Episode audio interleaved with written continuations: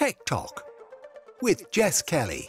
With VMware, free your employees to work more securely from anywhere. Visit exertis.ie forward slash VMware.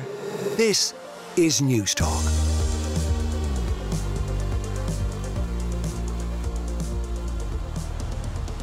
Hello and welcome to Tech Talk. Jess Kelly with you here on Newstalk. Coming up over the next hour, I'll take you inside the Innovation Lab at St James's Hospital to hear how technology and design can positively impact the delivery of healthcare. Are you into photography? If so, do you really need an external camera or will your smartphone do? We'll discuss. Plus, IA Labs will explain why accessibility matters and how your website could actually be costing you sales. As ever, you can email the show techtalk at newstalk.com or you'll find me on Twitter at JessKellyNT. Now, as you'll be able to hear, I'm not in the Newstalk studio today. I am, in fact, outside St James's Hospital in Dublin. This is a vast campus with traffic, trams, and a ton of people passing by. But the reason I'm here is because within the Mercer's Institute for Successful Aging building is an innovation lab which is something you may not have expected to find on a hospital campus. I'm here to meet with Dr. Gerard Boyle and his team to find out more about what they do. So let's head inside. Jess, you're welcome to the Design Innovation Lab here in the MISA building in St. James's Hospital. Um, my name is Dr. Gerard Boyle. I'm a principal physicist in the Department of Medical Physics and Bioengineering at St. James's. A lot of people probably don't realize that most hospitals, well, large hospitals, will have a group of engineers, a group of physicists working in the hospital. Traditionally, the, the role has really been in the radiation side of things, so physicists associated with X ray machines, X ray systems. As technology developed in hospitals, the a wider group of ex- experts has got involved. So our department would be about 30, 35 people who look after imaging as the traditional area, anesthetics and theatre, lasers, endoscopy, and physiological measurement, dialysis, everything you can you can think of in the hospital.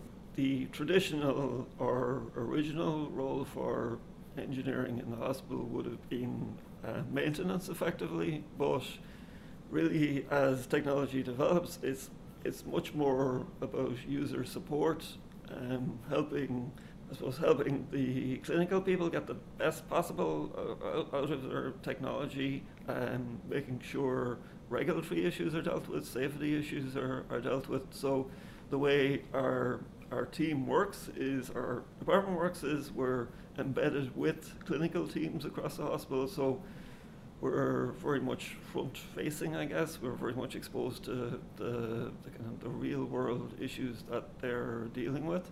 And I, I suppose it was that that kind of frontline exposure um, probably led ultimately to, to this this facility here because here is about really you know understanding and helping uh, clinical people who have ideas that they want to see further developed to solve clinical issues that they're dealing with every day.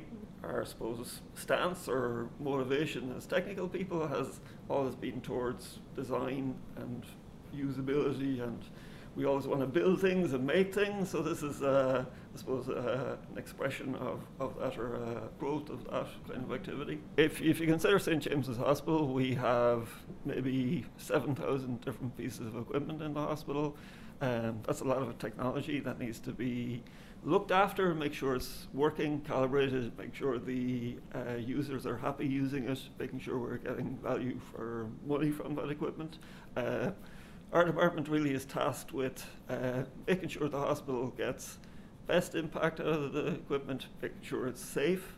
Um, so effectively, it's managing that entire asset base in the hospitals. And so, does that involve then when you know and I'm obviously not a doctor, so my terminology might not be there, but say, for example, new ECG machines might come along and they might be great from one aspect, but you may not get the longevity out of them, or they may not provide data that is instantly yeah. legible or digestible to the doctors. Yeah. Is it up to you and your team to ascertain what works best from an overall hospital point of view? Yeah, well, yes, as part of the procurement, we would consider those issues. So, um, obviously, the, the kind of usability of medical devices is a, is a huge issue now. There's a much bigger um, appreciation of the risks that's associated with devices that aren't very usable or aren't user friendly.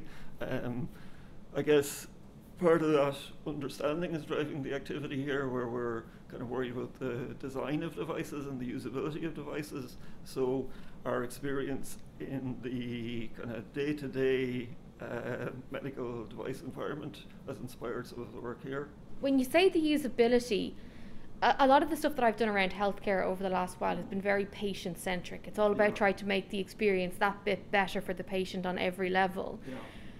Are you focused on how things are for the staff in the hospitals that are utilising this equipment as well as the end user being the patient? Yeah, I suppose the the staff can easily get left out of uh, the that, that equation. I suppose what we're what we're doing here what we've introduced here is a design engineering design innovation lab for the hospital. So the idea is the people who have real understanding of what technology works and what's what's good design are the are the users.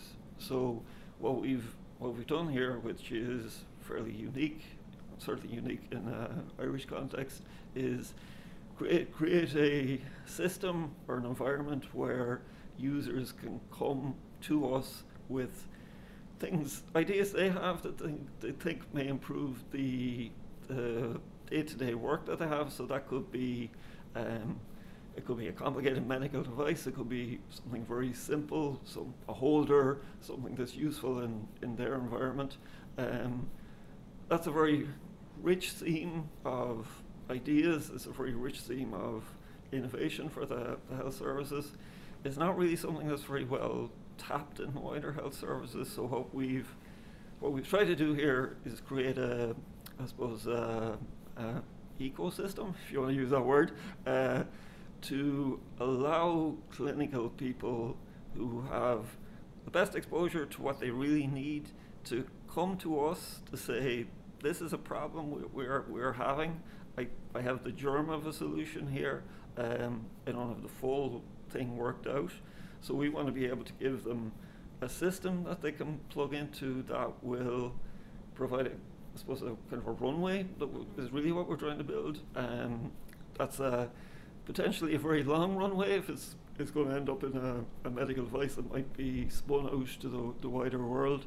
Um, what we've what we're trying to do here is create a in this particular lab that you're in is a prototype typing environment so it allows us to take those um, very initial ideas to work them up through um, a little bit of engineering so you can see the, the things that we have around here are 3D printers, we've got a laser cutter, we've got various machining technologies so it allows us to take those initial ideas and work them up into into something uh, physical. Now, the our experience of this is the the equipment is one thing and being able to prototype things, but what you really need to make this work is design expertise. So that's what we've discovered is if you bring together real design expertise and if you bring that together with the, clinical understanding of, of the need, you can get something very powerful.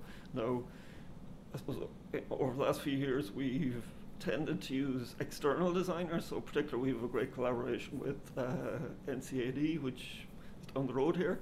However, we've moved up a level now, and we now have our own internal uh, design person. So, And we're going to meet that internal design person in just a quick second. But one thing that strikes me is that this is very much a, a business focused idea in terms of your asking the staff to almost be entrepreneurs. So Yeah. find a flaw, come up with the germ of an idea for a solution, and then facilitate the testing, the creation, and hopefully the rollout of that, that solution that's something that must be an investment from the hospital's point of view because this type of innovation, I would imagine there's a lot of trial and error. Yeah, yeah, sure. I mean, it's it's something our CEO was really kind of bought into and uh, appreciates the the real need for the health system to innovate and an element of innovation is the, the physical things, the dev- design, the, the devices.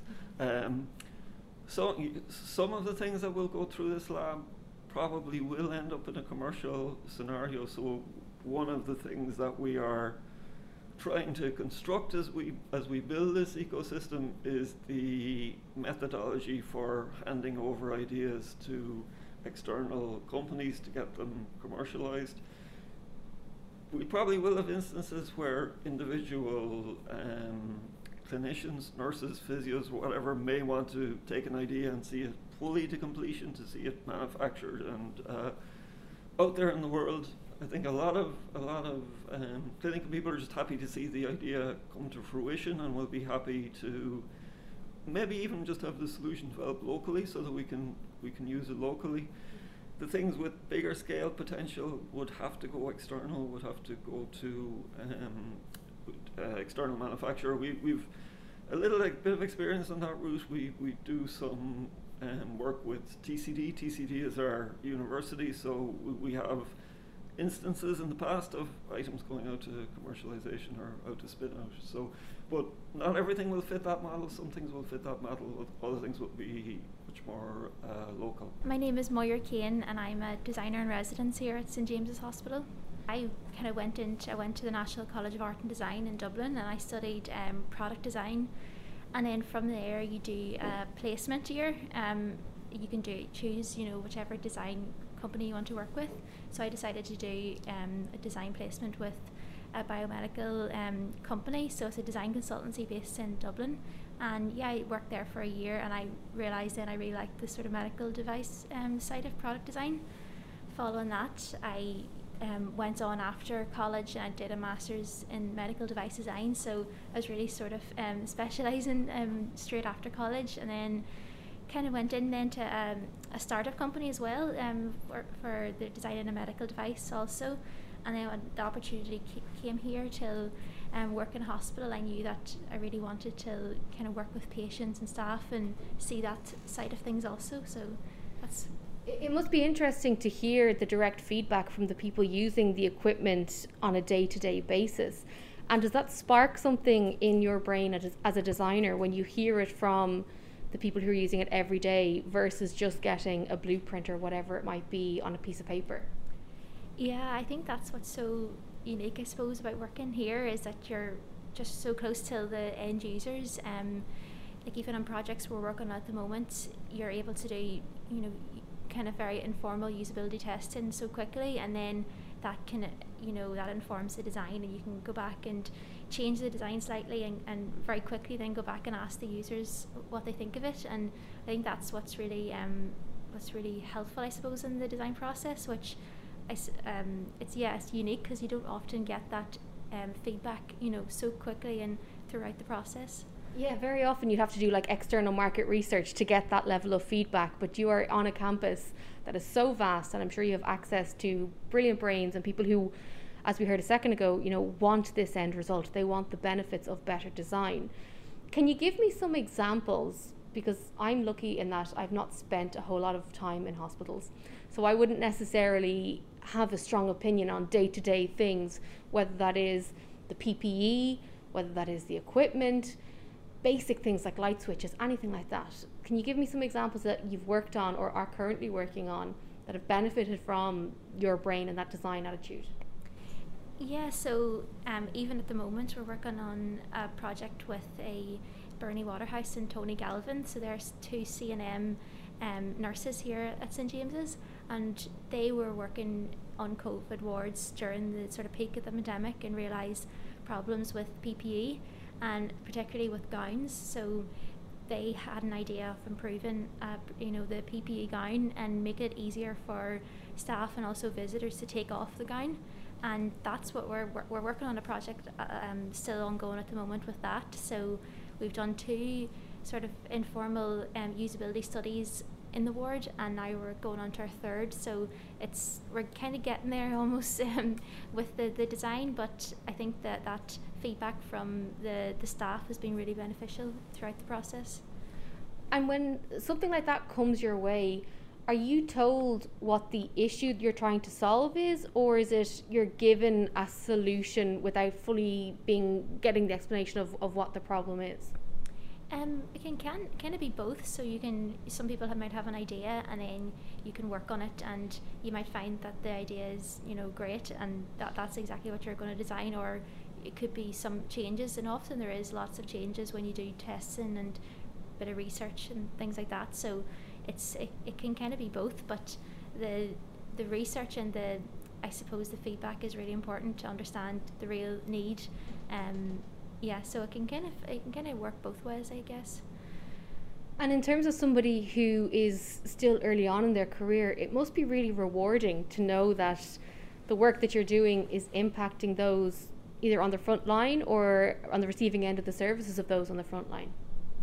Yeah, that that's so true. It's it's nice because um, often the projects don't run. You know, they're not like what Gerard said, some might have to spin out uh, if they're quite long, but others you can kind of see the impact of them right away, which is really it's nice to see as well that people are using the products, you know, at the moment and mm-hmm. things like that. So I'm uh, Dr. Chris Soren. I'm a senior uh, physicist in St James's Hospital. So I work in the medical physics and bioengineering department with the rest of the guys here.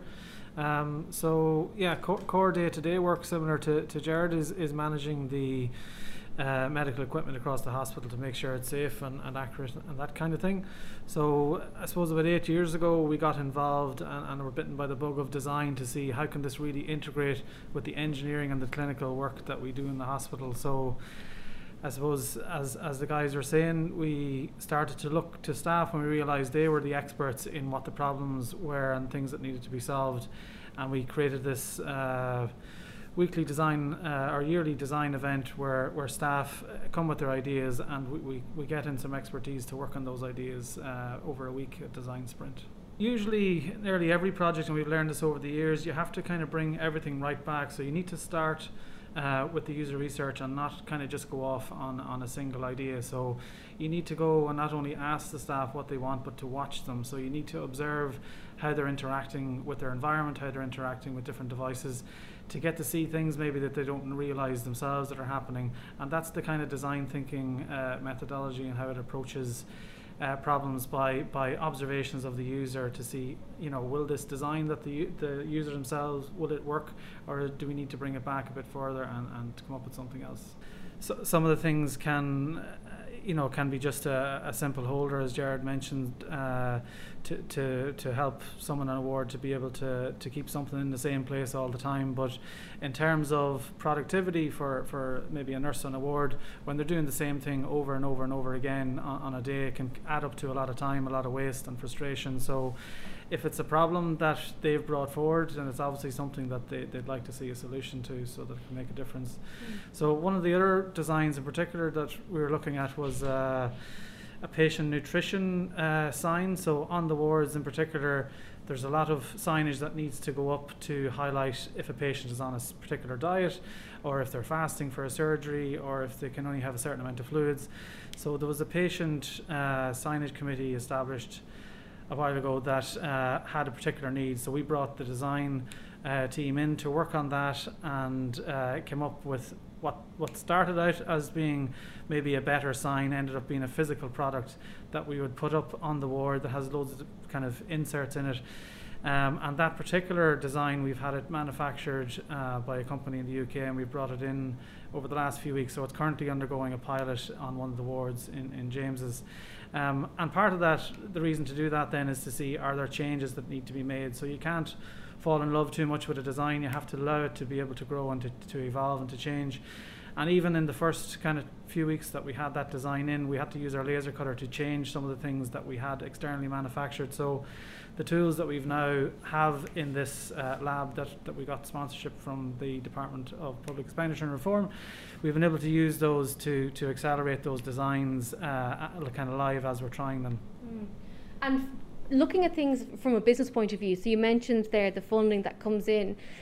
What is the the best return on investment that you can get from every project that you do that you go through? Is it that it gets fully adapted in the hospital, or is it the case that the research and the work that was done will stand to the entire team for the next time you try to tackle a certain problem? Yeah, so I suppose, uh, like you're, you're saying, there's there's multiple levels to it. So one is the immediate solution to the problem. It goes in like we had a particular uh, challenge on a COVID ward, uh, COVID ward during the pandemic. We put in a simple design and it solved the problem, and that was it. So that was a, an immediate return um, for the the nursing uh, uh staff on on the, on the ward in, in other cases, then, yeah, it might be learnings for each project kind of lends and cross fertilizes with another project to say this is a new approach that we could take to do this.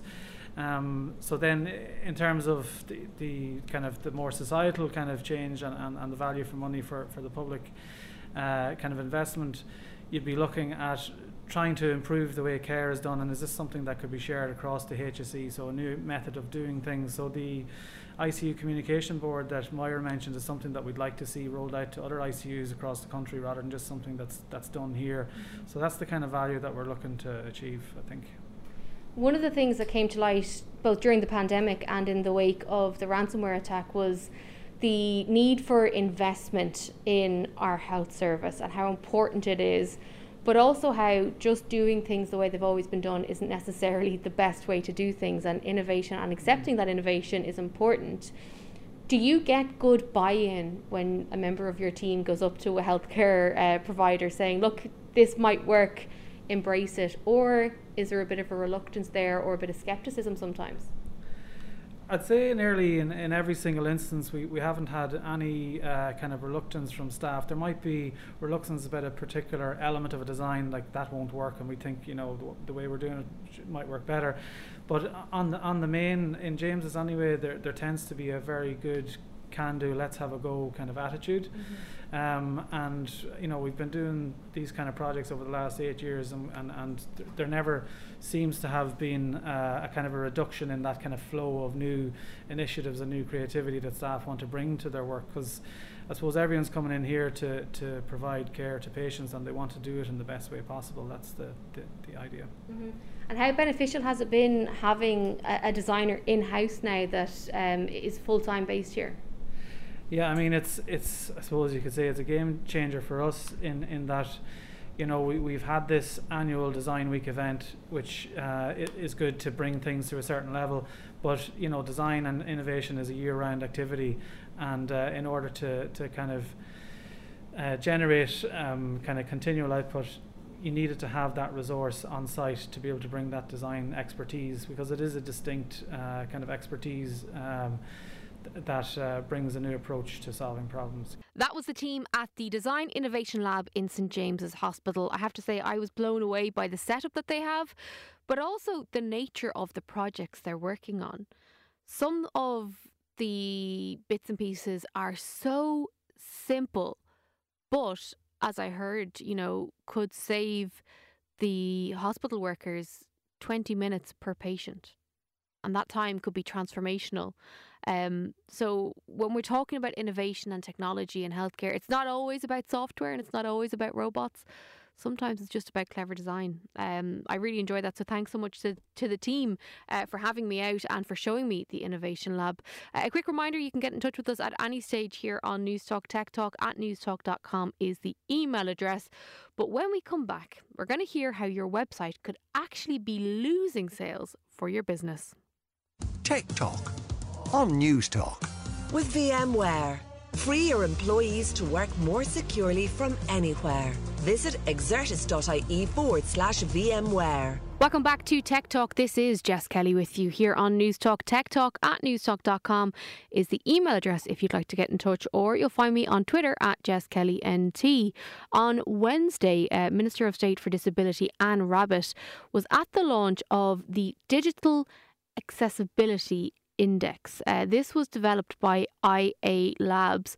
And there's some really interesting stats in it that kind of made me sit up in my seat. Uh, one of which is that 72% of leading Irish companies do not have accessible websites. Now, accessibility is something that we've spoken about on this programme before with the likes of the NCBI, uh, Sinead Burke on our very first programme uh, way back when we started. But it's clear that we still have a lot more work to do uh, in relation to this. And I am delighted to be joined on the line now by Kyron O'Mahony, who is the founder of IA Labs. Uh, Kyron, you're very welcome to the show. Well, thank you very much for having me today. Um, so before we jump in and talk through the index, will you just tell us a little bit about IA Labs? Yeah, so uh, IA Labs, or Inclusion and Accessibility Labs, was was founded really with a, a single purpose, and that really is to help kind of companies, uh, both public and, and private companies, to uh, support them on their journey towards digital um, inclusion. And really, what that means is that we're here to offer advice, support, and training around how to make websites and mobile applications accessible to people with disabilities and all disabilities as well. And I think that's so important now. And this this research that you referred to is a real indicator that we're in the start of a journey towards having an inclusive digital society in Ireland. I am slightly shocked, as I said there, that the, the stats are kind of as stark as they are because we've been hearing about, um, you know, the need for accessibility for all kinds of disabilities for quite some time. And yet we're still at the stage where basic things like websites aren't fully accessible. Can you just, for those who've never really contemplated because they're fortunate enough to not to have to, um, you know, contemplate it, will you just outline some of the ways in which websites are not accessible and what small changes could be made to make them accessible? Sure, absolutely. Um, so there's, as you know, there's all different types disabilities out there. So whether someone has sight loss, or maybe they have hearing loss, or um, uh, they have a motory issue or a cognitive issue or something like that. So there's a set of, of, of standards that exist to support people around how you can, you know, follow a set of guidelines to make a website or mobile application uh, accessible. For example, if there's an image on on a website, you know, that image might say you know, uh, you and I who who who have sight will see it and go, oh, that's a picture of a man. But there's a way to add alternative text to an image that will allow someone that doesn't have vision, when they go to that website and a screen reader reads that back to them, that'll say this is an image of a man. So it's very important for little tweaks like that to happen on on websites to ensure people that mightn't have the same um, uh, same type of vision as you or the same type of hearing as you that they have those type of um, uh, features on a website to allow them to use it the same as as anyone else. And it what's interesting as well is that we found when you know when we talk to a lot of companies, everyone has a huge you know um, no one no one doesn't want their site, or so no one wants their site to be inaccessible. There's a great appetite for uh, all companies out there to to to make their websites accessible. But what we're trying to do is say it's not a complex thing to do, but it's a very worthwhile thing to do. You know, like something like adding you know alt text to a piece of HTML is very very basic stuff, but it has a huge impact to people with disabilities as well. And is it not being done because it's just not being thought of, or is like like if it's just adding in a little bit to a, a piece of code, surely it's not going to cost a whole uh, lot of money as well to do. So it's not that it's expensive, it's not that it's complex. Is it just that we don't think about it? I, do you know what? I before I joined um, IA Labs and I, I, work as the chief technology officer in NCBI. I, I, ran many teams where we would have built websites and, and, and mobile applications in the past, and and I suffer from sight loss myself. I've only about seventeen percent vision, and when I was working with development teams and we, we'd be building whatever the website was. And I'd always say, listen, it's very important that we make this website accessible. But as you know, in, in, in development things, you know, there's always a timeline, there's always budget, there's always things like that that tend to get prioritized. And, you know, they should. So what, what we've found is that accessibility tends to come at the end of a project. And then people think, well, okay, we'll get our we'll get our website live or we'll get our mobile application live, and then we'll fix it in the next issue or the next release. And then that tends to be, you know, the release after that and the release after that. And then you get to a point where it might be forgotten about. So what's what we're really trying to do here in in IA Labs is kind of reinforce the importance of it, you know, and reinforce the importance of of making the website accessible and raising the awareness that it, is a thing to do because I don't think any, as I said earlier, I don't think any company or developer out there wants to make an accessible website. It just sometimes it falls to the cracks in terms of any you know development process. So it is something that you know we're here to to help with. We're here to run through, and you know whether it's a, a couple of days development work, depending on the size of the of the website, of course, or the mobile application, it's something that can be done and have huge impacts for people with disabilities. It seems to me that this is something that uh, could be rectified if you had different people with different abilities around the table at the, the, the time of conception, basically. Because if you mm. have people that can instill that, you know, you almost have an element of accessible by design. We're, we're hearing a lot now at the moment about privacy by design and the importance of that. But this seems to be something that if you get it right from the outset, you're saving yourself a, a bit of work down the line, but you're also then you know helping a whole ton of people who could benefit from from something that's relatively simple Oh, 100%. Yeah. I mean, it, the sooner you embed, excuse me, um, the sooner you embed uh, accessibility into your development process, the easier it is to, to deploy it. And one of the things we would say, you know, in terms of accessible by design is that if you were, you know, if you're in your UX UX stage of development or even in your your your wireframing or whatever the case may be, try and, you know, there's kind of a paradigm shift in terms of your perception how would that website work? Because a lot of people focus on the colors and you know the you know how pretty or how it would apply to a brand guideline when they're doing a website. But how would your website function if you turned your screen off? Mm-hmm. You know, if you had just a blank screen from the start. So it, it is a bit of a shift in thinking, thinking as part of a, a design process, but it's also very achievable. And one of one of the things that we always say, like if in the process of, of building a website, if you're building it to be you know structured correctly, you have good menu structure, you're you know following a heading structure, half of the battle is actually covered because you're creating a website that's operable, you know, and it's it's it's able to follow um, a logical reading order, for example. That's a big step forward. But you know what happens as part of any development cycle, you know, there's there's changing requirements and things need to, you know, go in slightly direction. But sometimes what happens in that structure and that that kind of logical order can can fall through the cracks. So, you know, thinking about you know the impacts of that from the very start of a, a, a design process and as you said you know inclu- inclusion or accessibility by design you know thinking about it up front will make huge uh, benefits and i think what's what's most important and one of the one of the things that we try to to emphasize as part of the importance of inclusive design is that you know if 30% of your customers going to your website or mobile application need some level of assistive support that's any any you know any CFO that's out there or any you know any commercial or revenue piece that you're you know you're trying to generate by having a website making life easier for 30% of your customers is a significant impact you know mm-hmm. whether it's a revenue impact or just because you know as we all know having an inclusive website is just the right thing to do yeah. One thing I was thinking about this morning as I was on the Luas into the office, I was on a tech retailer website because I was buying myself a little piece of tech. And uh, before I got to the point where I wanted to enter the product I was looking for, First up popped a cookies um, reminder thing. Then popped up a little chat bot going, How can we help you today? Then popped up mm. the previous product I was looking at. So I had to kind of click through and swat away three or four pop ups before I got to the part of the website that I actually wanted to get to. Are things like that uh, cumbersome for people who do have um, limited vision or are completely vision impaired? Oh yeah, I mean you've you've really touched on a on a, on a sore one for, for, for us. I mean cookie pop-ups are notorious for what we call losing focus. So mm-hmm. if I mm-hmm. give you an example, when if you're using a, a screen reader in the situation you described, so the, the screen reader is literally reading all the text and the buttons back to you because you have limited or no vision. What can happen is you you're, you're it's reading go through you know this is the product this is the product description and here's the it says this is a button you know you know click this button to to add to cart or whatever the case may be. And a poppy or sorry a, a cookie pop-up pops up. What happens is that loses the focus of the screen reader.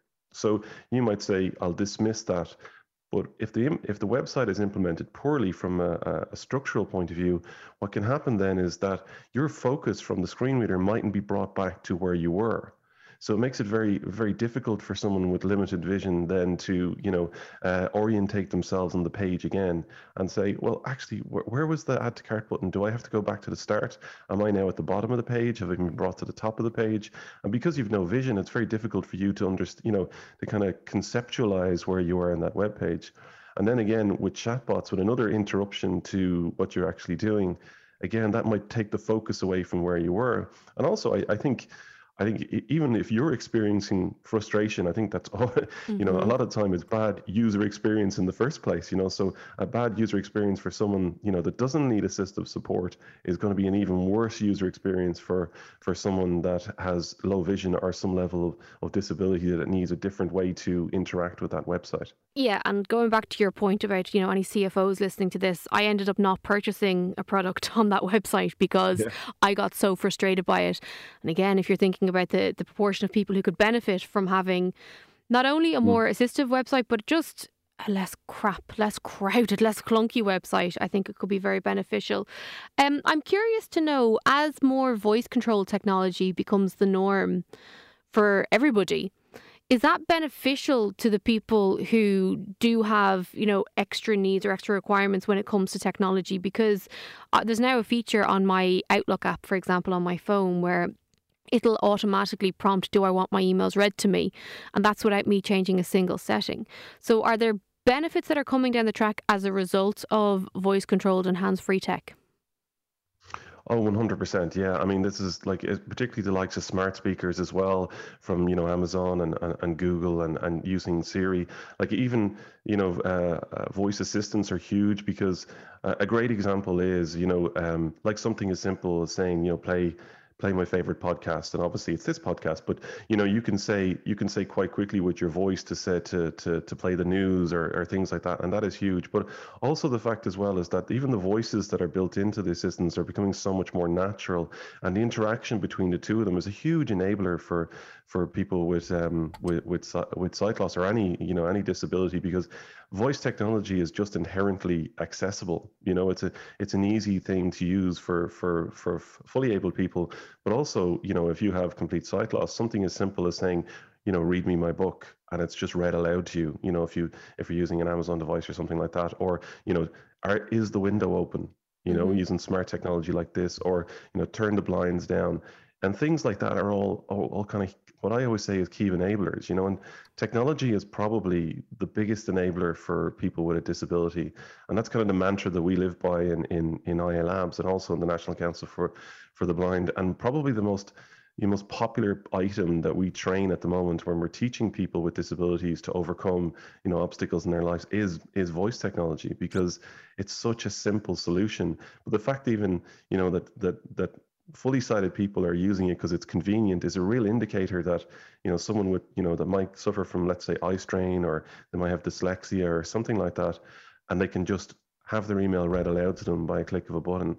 And you know what's really important is that you see so much when i grew up as, as someone with sight loss the technology that was available to me was super specialized and it was really really expensive.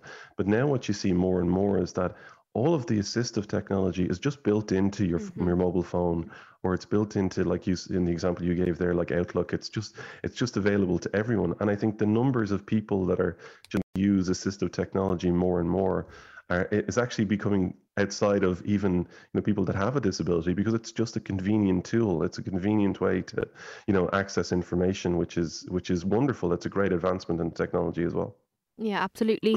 um, as I mentioned there, you you've put together this index, which I uh, found very beneficial, and it was quite eye opening and uh, thought provoking for businesses who want to know where they rank in terms of accessibility, or maybe want pointers on how they could be more accessible. Is that something that you are actively seeking for people to reach out to you, or what's the best approach in that regard? Yeah, well, and that's that's exactly where the, so the Inclusion and Accessibility Labs company or ialabs.ie that's where this came from because we found that in it, it's a company that's owned by the National Council for the Blind of Ireland, and a lot of people in both, both public and private sector companies were reaching out to to NCBI and saying we need help with making our, our website accessible because you know it's it's it's something that's it's either the right thing to do or that the you know maybe they're covered under legislation that says that it needs to happen. So that's where IA Labs was founded from because we wanted to have a dedicated resource you know in Ireland where people can reach out to us and say you know we know that accessibility and digital inclusion is the right thing to do. We might be on the start of our journey, and this report that we've released really is an indication of where Ireland is now in their in their you know journey to to digital inclusion. And IA Labs is really there to support and help companies to to do it. So 100%, you know, if you're looking for support for your own website or your own mobile application, and I would say as well, no matter what point in development you are, if you're just at concept stage, do come to us and we'll offer advice on, on as I mentioned earlier, on user experience design for people with disabilities and all disabilities as well. Or if you've released your website and you're listening now and you think, I, I'm not actually 100% sure, you know, do I have an accessibility statement on my website? You know, is my website accessible to people, you know, with, with sight loss or people with a, a cognitive issue? Come to us and we'll, we'll perform an audit and we give very concise feedback around, you know, it's not about aspirationally making things accessible. We'll, we'll say, here's the exact issue and here's how you would fix it. And here's a recommendation of how you would make your, your website accessible, inclusive for people with disabilities. Alrighty, well, the website is ialabs.ie. Uh, Kyron O'Mahony, the founder, thank you so much for joining us here on Newstalk. Thank you so much. Cheers. Tech Talk on Newstalk. With VMware, free your employees to work more securely from anywhere. Visit exertis.ie forward slash VMware. Welcome back to Tech Talk. This is Jess Kelly with you here on Newstalk. Tech Talk at newstalk.com is the email address if you want to get in touch, or you'll find me on Twitter at Jess Kelly NT. And I'm joined in studio now by uh, a voice that you may know uh, from the news. But if you're on Instagram, you may be more familiar with his stunning photography. Tom Douglas, uh, you're very welcome to Tech Talk, firstly. Thank you. Thank you very much. Very kind of you to say. I, I'm thrilled that you're here because I, I can't remember how and when I started following you on Instagram, but I started looking at some of your prints or, or some of your images. And I was blown away by the, firstly, the colours and, you know, the the scenes that you're capturing but then also the quality of the images. And I know that, you know, everybody has a camera in their back pocket now in terms of their smartphone, but your images kind of do go a level above and beyond. Part of that is skill, of course, and then another part of it is the technology. Um, just tell me a little bit about your own journey, I suppose, with photography. Have you always been interested in it? No, actually, um, I started in college in first year. I realized pretty quickly. I did a communications degree in DCU and realized fairly quickly that a camera would be a handy addition, so I wouldn't have to be tormenting the equipment managers in the School of Communications. Uh, after a bit of research, I picked up a Canon DSLR. A few years with that and I just I fell in love with it. But like as my parents will say, and they've said this to me, some of the stuff I was producing at the start was dodgy. Um, but yeah, picked that up a couple of years in college, making videos, putting mm-hmm. images up, and I just fell in love with photography. Um, it's a hobby that you can get your head away from everything else. Like I'm focused on the camera, the settings, the scene, and the composition, and nothing else. Mm-hmm. So if life starts to get on top of you a bit, you can remove yourself and. Uh, am I explaining this right? Immerse yourself in the the process. Yeah, and I think that's an interesting point, particularly when it comes to this not necessarily debate, but the conversation around do you have a separate camera or do you just shoot with your phone? And I think if you shoot with your phone, you're still tapped into the world because if I could take a picture of you now, I could see all my notifications from Microsoft Teams or from my WhatsApp or whatever. Whereas if I have an external camera, it is just me, the camera, and whatever it is I'm shooting. That's it. Yeah, exactly. I'm I'm completely. My phone goes on do not disturb, and I don't touch it for an hour or two hours. It's it's great. Um, I shoot with an external Sony camera. Um, it's a couple of years old. I bought it second hand. Um, massive sensor, 42 megapixels, I think it is. So those files are massive. I think they're 76 megs raw. Wow. Which is enormous. But you you can cut them down, crop them down.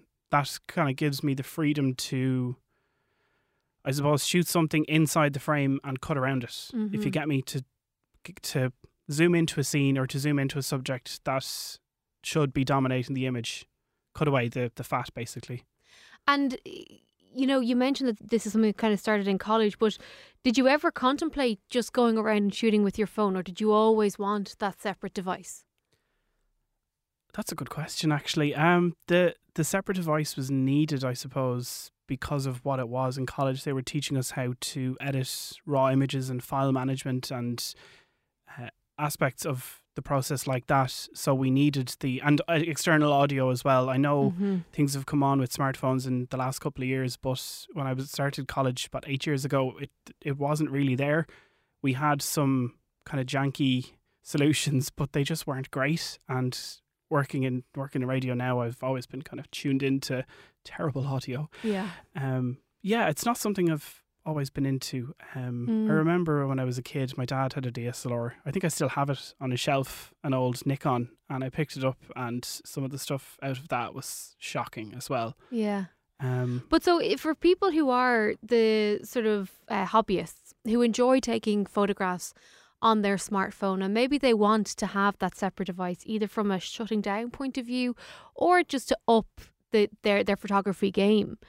What are the things that you need to consider when you are buying a DSLR? And is it a case of you go out and you buy the newest, latest one with the highest price point, or you know, is there is there something to be said for you know doing your research and maybe finding one that was massive years ago and could be gathering dust on somebody's shelf right now? Definitely. First of all, taking pictures with your smartphone is absolutely legitimate. Like I, it's it's like I have a Samsung phone in my hand here. It is fantastic Mhm. for day to day snaps. Um, nothing massively complicated or involved. It's brilliant. Like if that's what you want to do and you enjoy it, go for it. But if you do want to pick up something with some glass attached to the front of it, and that's something that smartphones can't quite replicate, Mhm. is the effect. And I'm using vintage lenses. that the effects that some of them create are is incredible. If you do want to upgrade or take that step further or shut down away from the internet, I would definitely look at something that was big six, five, six years ago and pick that up at a reduced price from a third hand, fourth hand user. Make sure it's in good condition. Have like do your research, have a look around. The camera market's in a bit of a funny place at the moment in that manufacturers are finally kind of departing from a design that was introduced and kind of became mainstream in the 70s, whereby you're looking at a mirror, which is looking at a mirror, which is looking through the lens. Now we are, the sensor is projecting to a screen, and your viewfinder is essentially a screen. Um, those mirrorless camera bodies can be really expensive, although the beginnings of that form factor is starting to get a few years old, so you might be able to pick up the early ones for a decent price. But Mhm. look, if you want to step into it and see what it's like, pick up something nice and cheap. You can always get a cheaper camera, spend on the lens and spend on the glass because that is really what's going to render your images and produce. Uh, I suppose, like if you want to shoot in dark, you're looking for a brighter lens, which is slightly more expensive. If you want to shoot telephoto, you're looking at a long lens for birds, animals, um, ships, even passing in and out of Dublin Port. You're looking at a long lens, which can be a bit more expensive. Uh, the non-standard lenses, the ones that don't come in kits, are fantastic. The ones that come in kits are great, Mhm. but uh, the, those are a step further. And is all this available second, third, fourth hand? Because very often, and, and photography is something that I'm interested in, but I don't know a whole lot about. I am someone who enjoys taking photographs, but I just do it on my smartphone because it's handy and it's it's something I always have on me. Um, but in terms of those lenses, are they wide, wide, widely available, and are they widely available on the, the the sort of as I said, second, third, fourth hand market? Absolutely. The second-hand market for photography gear is great. Uh, the competition between people and between sites is really great to see. Um, just the one thing, and this is something for all second-hand purchases, is just make sure you're buying from somebody who is reputable and that you can trust their word. Thankfully, there's a few companies across Europe actually that sell second-hand gear from whether it be film gear or digital gear, and you can trust their words. They've they're in this because of their words, and if they weren't, that would their whole business model would come crashing down because if if you couldn't trust them, why why would Mhm. anybody buy from them? So yeah, thankfully, like there is the social media option. People sell bits and pieces on social media, but I find, yeah, going to a site I trust. And if anybody wants to ask me about sites, I'm on Twitter, I'm on Instagram. Ask me away. I probably use the site you're talking about, and I Mhm. probably had a good or bad experience with them. Um, yeah, the market's great. Uh, secondhand market, you can get seven, eight, nine year old DSLRs for one or two hundred euro, I think. Oh wow, that's very affordable. Very affordable, absolutely. Um, just give us your social handle there if people do want to get in touch. It is Tom Douglas ninety five on Twitter and Tom Douglas nineteen ninety five on Instagram. Brilliant stuff. Well, look, Tom is going to be back with us in a few weeks. Um, so if you have any questions, if you were just starting out and you want to know if something is a brilliant offer or if it's too good to be true, you can email techtalk at newstalk.com. Equally, if you have any questions about file management, editing software, anything to do with photography, do drop us an email and Tom will go through those questions and answer as many as we can. Uh, but for the moment, Tom, thank you so much for joining us. Thank you. And that is all we have time for this week. If you missed any of the show, you can listen back in full on the Newstalk app powered by GoLoud. I'll be back on Tuesday morning with Pat Kenny. John Fardy's up next here on Newstalk. In the meantime, enjoy the rest of the weekend.